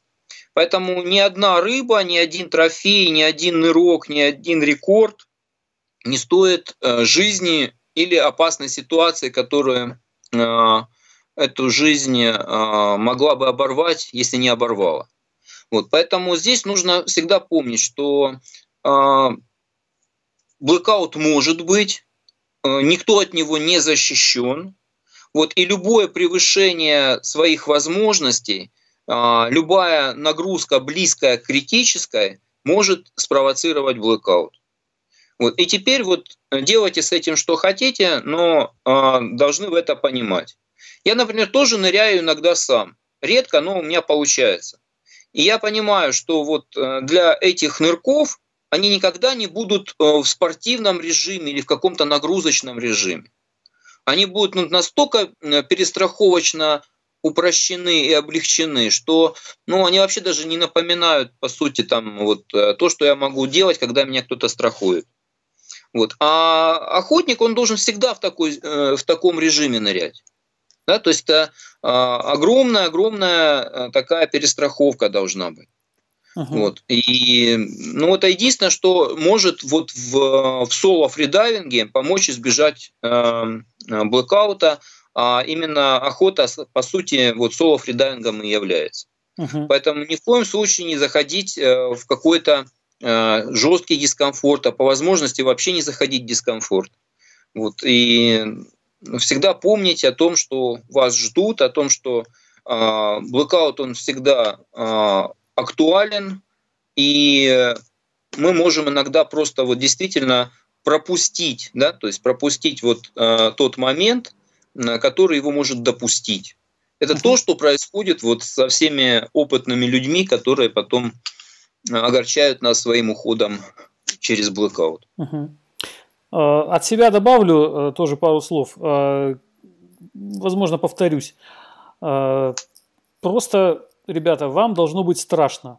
Вот если для вас успокаивающим фактором является что-либо другое, кроме осознания того, что вы действительно ситуацию контролируете, что вы знаете свой предел и не превышаете его, а вас успокаивает что-нибудь другое, например, там, я не знаю, молитвы какие-нибудь, там, талисманы, э, то, что сегодня там счастливое число ваше, там, или, я не знаю, какие-либо другие соображения, кроме чистого прагматизма, это уже плохо. Никаких других причин э, для спокойствия быть не должно, кроме ощущения вашего э, контроля над ситуацией.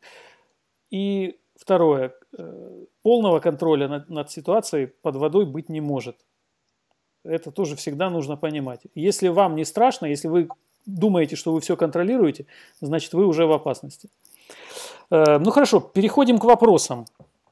Тут у нас достаточно много вопросов, и поскольку я в начале программы попросил ребят э, описать свои случаи, вот э, больше как раз таки спрашивают, э, просят э, тебя, Евгений, как э, врача, как подводного главврача, значит, все им по полочкам разложить, как так, как так вышло-то вот.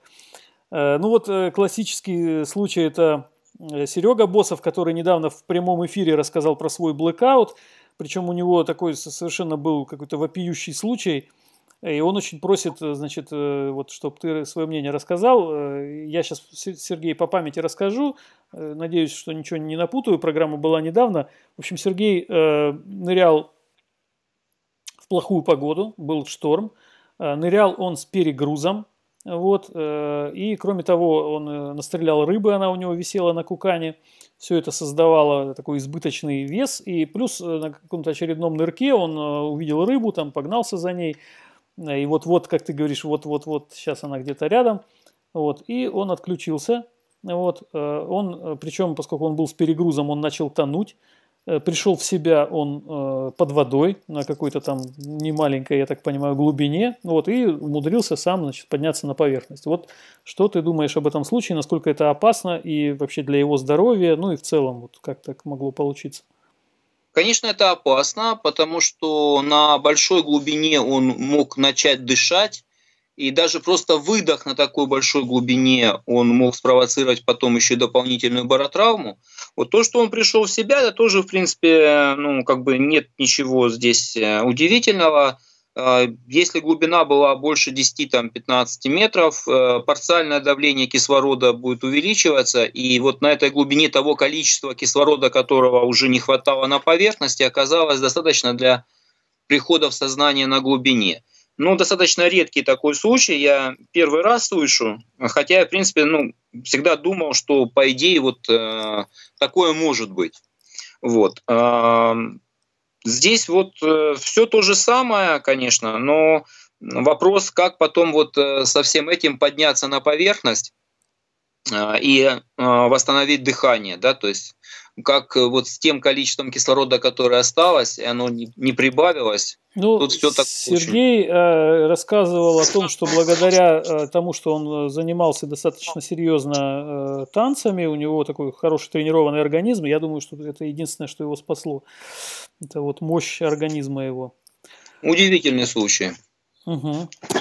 Так, угу. идем дальше. Ребята, сейчас перед тем, как дальше к вопросам перейду, попрошу вас, кто сейчас с нами в прямом эфире, напишите Откуда вы? Интересно всегда знать географию. Сейчас вот, насколько я вижу, тут у нас э, вот так, Киров, Москва, Тверь, Новороссийск, Севастополь, Новый Уренгой, Санкт-Петербург, Крым, Евпатория. Э, так, так, так. В общем, пишите, кто откуда, э, а я пока двигаюсь дальше. Бум. Так, значит, вопрос. Тебе тут передают привет э, Э, охотники фридайверы Краснодара. Михаил Медведев тебе передает привет. Спасибо. А, значит, э, Василенко Дмитрий просит рассказать чуть подробнее о последствиях длительного обезвоживания, гипоксии поверхностного дыхания и о связи обезвоживания-отек мозга. Ну, любое обезвоживание – это нарушение э, баланса натрия и калия внутрь клетки изнутри клетки. Ну, на самом деле достаточно э, сложно быстро в двух словах это все объяснить. Но вот нарушение этого, э, этого процесса, то есть переноса натрия калия через э, клетку, потому что натрий он затягивает воду, и, соответственно, куда идет натрий, туда идет и вода. Вот, поэтому, если вода идет наружу из клетки, то идет обезвоживание. Соответственно, мало воды в клетке, будут э, тяжелее все процессы идти. Вот. Если много воды в клетке, тоже будет очень достаточно плохо, будет набухание некое такое клеточное. Вот. Поэтому важно, чтобы этот э, насос работал правильно, чтобы этот э, процесс регулировался. Он регулируется очень многими системами. Вот. И нервная, ну, в основном, конечно, гормональная и так далее, и так далее. Вот. Но наличие того или иного количества воды вне клетки, внутри клетки, а, оно очень важно для того, чтобы организм нормально работал. Вот поэтому любое нарушение в организме будет связано в том числе с нарушением водно-электролитного баланса. Угу. Вот и для того, чтобы нормализовать работу организма, нужно нормализовать эту, этот баланс. Ну так, упрощенно, если так, утрированно, но чтобы понятно было, а, куда и зачем. Так, э, Денис Дробовский интересуется, какая у тебя задержка дыхания? У меня задержка дыхания, ну, начнем с того, что э, я ее сейчас не тренирую, честно признаюсь. Но в свое время у меня была неплохая, на то время, в пределах 7 минут. Сейчас это как бы уже не, не бог весь что. Вот. А, это статич, статики. Угу. Статики, да. Так, э, вот, э, значит, еще один наш слушатель, Гарик Попов, просит его случай проанализировать. Нырял 75 метров в бассейне, после 50 метров начала сообщаться, э, сокращаться диафрагма. Еще после 10 метров все прошло, но появилось полное расслабление. При выныривании и первом вдохе горела грудь и было тяжело дышать. Скажите, далеко ли я был от Блэка? Нырял со страху. Не очень. Не очень далеко, но вот то, что я говорил, да, когда мы начинаем испытывать некое облегчение, некое изменение вот, ощущений, это говорит об измененном состоянии сознания и изменении как бы контроля со стороны вот, нашего сознания за нашим телом. Ну, Это было еще не предблокаутное состояние, то есть если сам бы не было. Вот, но, так скажем, это вот можно считать пределом, да, то есть нормальным. Угу. Если контроль был сохранен и а, как бы вот а, не было никаких а, отклонений в этом смысле. Угу. Так, спасибо, ребята, что кто отметился тут у нас в чатике. Астрахань, Санкт-Петербург, Судак, Анапа, Смоленск, Сочи, Киев, Николаев, Израиль, Туапсе – Сарапул, Грузия. Давид, привет. Э, так, эм, Туапсе, Афины, Новороссийск, Москва, Московская область, город железнодорожный. Вот всегда поражался нашей географией. Спасибо, ребята, что написали. Очень приятно. Так,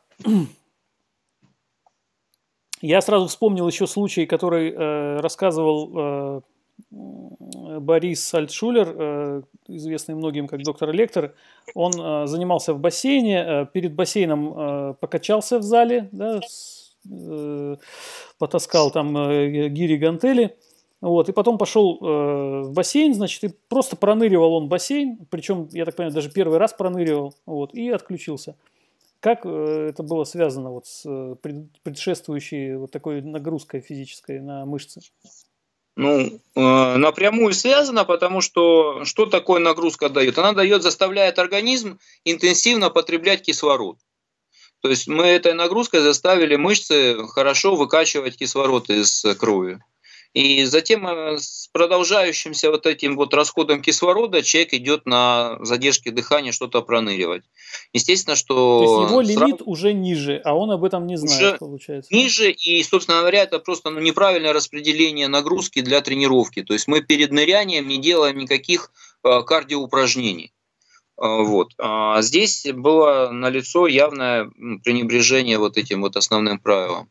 Мы стараемся начинать ныряние с э, как бы, минимальным основным обменом, там и чтобы пульс был не очень высокий и, соответственно, как бы интенсивность этих ударов, там ударный объем и все, все, все должно быть в таком вот полусонном состоянии. Если же мы себя чем-то разбудили, неважно, а, тасканием гири или каким-то кофе очень крепким, то, естественно, можем только ожидать вот таких вот ситуаций. Угу. Э, так, ну и, пожалуй, э, последний мой вопрос. Э, он касается питания, да, и, ну, вообще всего, что извне попадает в наш организм. Вот что бы ты отнес к факторам риска? Может быть, какие-то продукты питания, алкоголь, там, сигареты, не знаю, что угодно, вот из того, что мы обычно употребляем. Ну, для фридайвера э, сложно сказать, что обычно употребляет алкоголь и сигареты.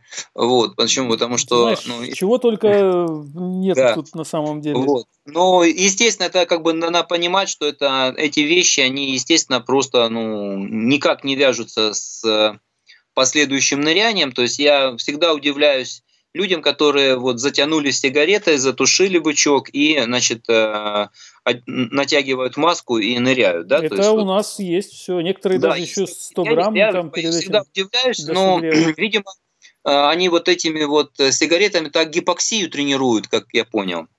Кстати, вот. где-то где, где приходилось слышать про то, да. Э, что эти курильщики, они так быстрее бегают, потому что у них, значит, да. тренированная да. более вот сосудистая система. Угу. Да нет, глупость, там наоборот все как раз э, до наоборот. Вот, но понятное дело, что э, ну, идет э, именно засорение, по большому счету, механическое засорение дыхательной системы. Да, то есть начнем с того. Вот и ухудшение ее функции по переносу кислорода в кровь. То есть, э, понятное дело, это не критично, то есть, особенно когда люди молодые, либо организм компенсирует вот эти вот все вещи. Вот. Но со временем это приводит к различным э, проблемам. Я уже не говорю о том, сколько вы забираете у себя подводных минут, секунд и метров, и рыбы, наверное, да, вот э, этим курением. Вот, поэтому, ну, человек, когда бросают, вот, приходят люди заниматься фридайвингом, продолжая курить, есть такой элемент, да, то есть э, вот начинают, сразу у них появляется стимул бросить, и бросив, они сразу улучшают результат. Намного при том. Угу. То есть это вот закон, и как бы если у кого-то не получилось, ну, значит, это какой-то нонсенс, скорее всего. Вот. А, плюс это хороший повод бросить курить на самом деле, поэтому а, все дело вот в силе воли и в мотивации на самом деле. Вот. А алкоголь, тут вопрос такой, что ну, любое э, употребление чрезмерного алкоголя, оно приводит э, к интоксикации, выражающейся в нарушении деятельности той же нервной системы центральной. Естественно, что если нервная система э, подвержена как бы а, подвержена токси токсикации, и тут еще мы даем гипоксическую нагрузку. Естественно, что это будет э, предрасполагающим фактором. Uh-huh. Поэтому, ну, естественно, что нырять даже после, на следующий день после алкогольного возлияния, надо понимать, что мы уже ограничены в своих гипоксических возможностях. Да и во, во всех других возможностях в качестве э, вот, контроля за нырянием тоже. Ну, а знаешь, как То некоторые есть... говорят, ну, э, там, как же вот после э, нырялки-то, ну, красного-то вина, там, чтобы вывести, значит, токсины там и все такое. Ну, во-первых, это глупость. Во-вторых, ну, я не против, пожалуйста, можно употребить, но после этого мы уже не ныряем. То есть, если это конец нырялки, ради бога, пожалуйста. Надо понимать, что даже там 100 грамм вина, это лишает нас возможности полноценной медитации, как говорят йоги, в течение там целой недели. Вот. А ну, хорошее ныряние это всегда в какой-то степени медитация. Поэтому ну, здесь вопрос чисто уже э, индивидуального опыта. Я знаю, что многие люди на своем, как бы, на своей практике убедились в том, что э, ну, просто непродуктивно, нецелесообразно совмещать mm-hmm. эти вещи. То есть можно их как-то разнести и получить э, отдельно эти два удовольствия, потому что вместе они, видимо, э, перекрывают друг друга. Хорошо, э, о продуктах питания. Есть же мнение, допустим, что какие-то, ну, не знаю, там, может быть, что-то острое, соленое, там, какие-то... Э, или все равно для ныряния? На самом деле это очень индивидуально. Ну, если... Ну, однозначно перебор с едой, да, то есть перегруз желудочно-кишечного тракта будет тоже таким вот фактором, забирающим энергию, да. А так, на какие-то продукты, ну, любой человек, э, имеющий определенный опыт в нырянии, он четко будет знать, чего ему нельзя есть перед нырянием, чего ему плохо потом э, становится от чего. Вот, поэтому здесь все достаточно индивидуально, как по количеству, так и по составу этой еды. У всех разная пищеварительная система, у одних она гвозди ну, может переваривает. Быть, есть какие-то да. более, знаешь, более хорошие, более годные для нырялки продукты, ну, и наоборот, том, те, которых надо избегать. Нет, опять же, все, все индивидуально, но понятно, что мы там стараемся избегать какого-то э, жареного, жирного там, э, и тяжелой какой-то пищи перед нырялкой. То есть нам важны углеводы, поэтому мы стараемся какую-то больше углеводную э, продукты. Что, что сладкое надо там. Сладкое, да, то есть именно перед нырялкой, в процессе нырялки. Вот. А после нырялки нужно погасить задолженность по всем элементам и по белкам, и по жирам, и по там, витаминам, и по как я говорил уже и по воде там и так далее.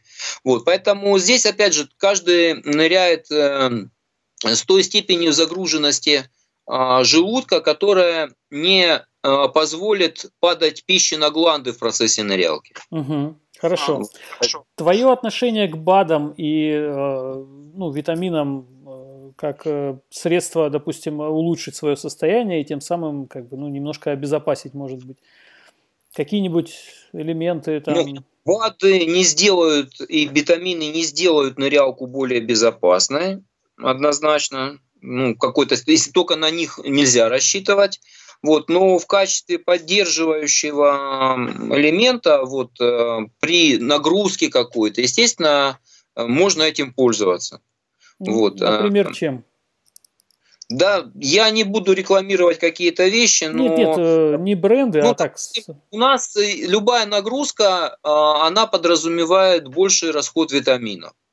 Поэтому понятное дело, что если мы э, получаем какую-то нагрузку, то витаминов нужно получать Есть же больше. мнение, что вот витамины вот эти в таблетках, они искусственные, якобы вот они, они не действуют. искусственные, но э, опять же, есть гарантия того, что то, что вы едите, полностью их э, ну, погасит задолженность. Если мы э, говорим о питании где-нибудь в, э, в Индонезии, где-нибудь, да, то есть где-нибудь на Филиппинах, специфические вот со всеми теми фруктами и овощами, которые там есть, то там, наверное, можно обойтись без БАДов и без витаминов. Вот. Если же мы говорим о э, каких-то о диетах, э, скажем, средней нашей полосы и тем более зимней какой-то диете, то здесь явно без э, дополнительной витаминизации не обойтись. Вот, эм, и нужно как бы подумать о том, чтобы как-то погасить вот эту задолженность по витаминам, если нагрузку мы все равно получаем.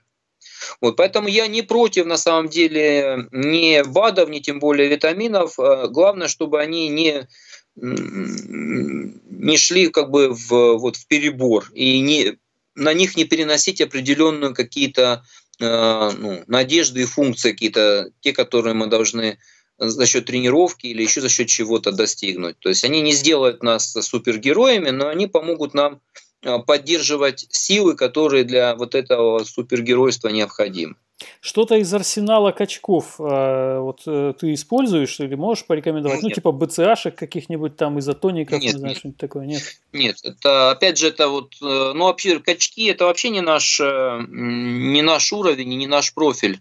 У них совсем другие задачи, противоположные. Если у нас задача снизить основной обмен, то есть сделать его очень медленным и низким, Э, то есть и чтобы мышцы наоборот не потребляли кислород, то у качков совершенно другая задача. Им нужно, чтобы именно э, там набирался вес, набирались э, мышечное волокно набирало массу и прочие-прочие вещи. Поэтому все, что используется, это для, для сердца и для всего остального, это абсолютно в другую сторону от фридайвинга идет.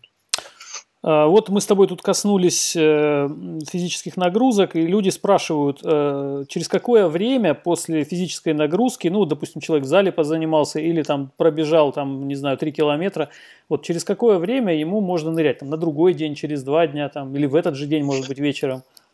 Может быть, и в этот день вечером, в зависимости от того, насколько будет э, э, пульс э, низким э, после этой нагрузки. То есть если мы вышли на стабильное удержание низкого пульса, там, скажем, ну, мы должны понимать, что у тренированного ныряльщика пульс будет, э, ну, будет брадикардия относительная, да, то есть пульс будет ниже, чем у обычного человека. Ну, скажем так, 60 ударов в минуту вместо 72 вот принятых как норма, да. Вот, тут если у вас в течение там получаса вы спокойно лежите, пульс у вас 60 и ниже, значит, спокойно вы отдохнули, восстановились, можно идти нырять. Угу. Вот. А это может быть и на следующий день, естественно, ну, может быть и через несколько часов. Вот, угу. Все зависит от, от времени, как быстро идет восстановление в организме данном конкретном. Хорошо. Виталий Столяров тебя спрашивает, какой группы э, витамины э, и что ты думаешь по поводу милдроната? А, по поводу милдроната я ничего не думаю, потому что, опять же, это не наша тема и там сердечная мышца, которая опять у нас тренируется в таком естественной нагрузке. По поводу групп витаминов, это витамины группы С, витамины группы В. Ну, из специфических антигипоксантов тут есть так называемая янтарная кислота, витамин В17, вот э, он очень хороший. Микроэлементы, ну, то, что там в комплексных препаратах очень хорошо, там а, с селеном что-нибудь. А, вот есть специальные комплексные препараты, янтарная кислота и селен. Очень хорошо, как бы такой комплексный антигипоксический препарат. Вот его можно как бы использовать. Угу, угу. Есть какой-то чисто вот такой фридайверский комплекс, который вот прям нет, как правило, каждый под себя подбирает, собственно говоря. Ну, опять же, ну вот группа э, витамина С это все антигипоксические э, вот витамины, угу. поэтому э, это мы вот используем В и С в основном. Хорошо. В общем, вопросы я все задал, как свои, надеюсь, так и ребят, которые здесь у нас эти вопросы нам прислали. Поэтому в финале, по традиции, прошу тебя, если я о чем-то важном не спросил, о чем тебе хотелось бы сказать, в рамках сегодняшней программы, то прошу. А, ну, в принципе, я тут много всего наговорил, может быть, немножечко деструктурировано, ну, как, как задавали вопросы, так и получалось отвечать. Вот. А, на самом деле, а, пожелание такое, нужно прислушиваться к своему организму, учиться у своего организма и беречь свой организм. Вот. И если вот эти вот вещи вы будете соблюдать, то ваши ныряния будут безопасными и как бы приносящими удовольствие. Поэтому получайте удовольствие от нырялок и берегите себя и своих родных. Все, Отлично. всем спасибо. Ну что, э, супер. Евгений, спасибо большое за сегодняшний выпуск. Спасибо, что ты всегда э, соглашаешься приходить в нашу виртуальную студию и делиться своим бесценным, э, без преувеличения, опытом и знаниями. Э, зная, что прилично ты загружен по времени, это, ну, на самом деле очень круто. Надеюсь, что какой-то толк, может быть, и тебе самому будет, когда будут в 110-й, там, в миллионный раз тебя спрашивать про блэкаут, вот ссылочку скинешь, скажешь, да вот я все рассказал, смотрите. Вот. Спасибо, Спасибо большое. большое. Вот все, все программы, которые у нас есть с тобой, э, они э, лично для меня очень важны, потому что после каждого выпуска я для себя лично пересматриваю множество вещей. До сих пор постоянно вспоминаю наш вот выпуск про уши, который вот лично для меня тоже открыл просто такую бездну информации, и я для себя очень многое улучшил благодаря этому как выпуску. С выпусков стал даже статьей в мире подводной охоты.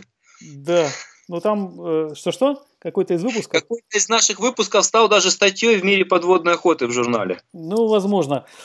Вот, так что э, спасибо огромное. Э, я очень надеюсь, спасибо, что еще мы приятно. не раз тебя услышим, увидим э, в, наш, в нашем эфире. Вот. Ну, спасибо всем, ребята, кто сегодня был с нами в нашем чатике. У нас тут что-то больше ста человек в какой-то момент было единовременно. Спасибо, что поддерживали нас. Спасибо за ваши вопросы. Э, также спасибо всем тем, кто дослушал эту программу до конца уже в записи. Если о чем-то мы важном здесь не поговорили, э, пишите в комментариях. Вот, если вы э, в комментариях опишите ваши ситуации из вашей практики, связанные с блэкаутами или близкие какие-то к этому состояния, Э, уверен, что эта информация поможет всем нам, э, во-первых, осознать масштаб этой э, проблемы, во-вторых, кому-то, может быть, подскажет и подтолкнет к более таким, скажем, серьезным размышлениям о собственной безопасности. Поэтому пишите в комментах, у кого был подобный опыт. Также благодарю наших сегодняшних спонсоров – это интернет-магазин «Медведь». Э, в интернет-магазине «Медведь» и в офлайн-магазине «Медведь» э, с 23 ноября по 30 ноября «Черная пятница». Скидки 15% на весь ассортимент подводного снаряжения. Его там реально много. Э, там выбор огромный, так что пользуйтесь, ребята.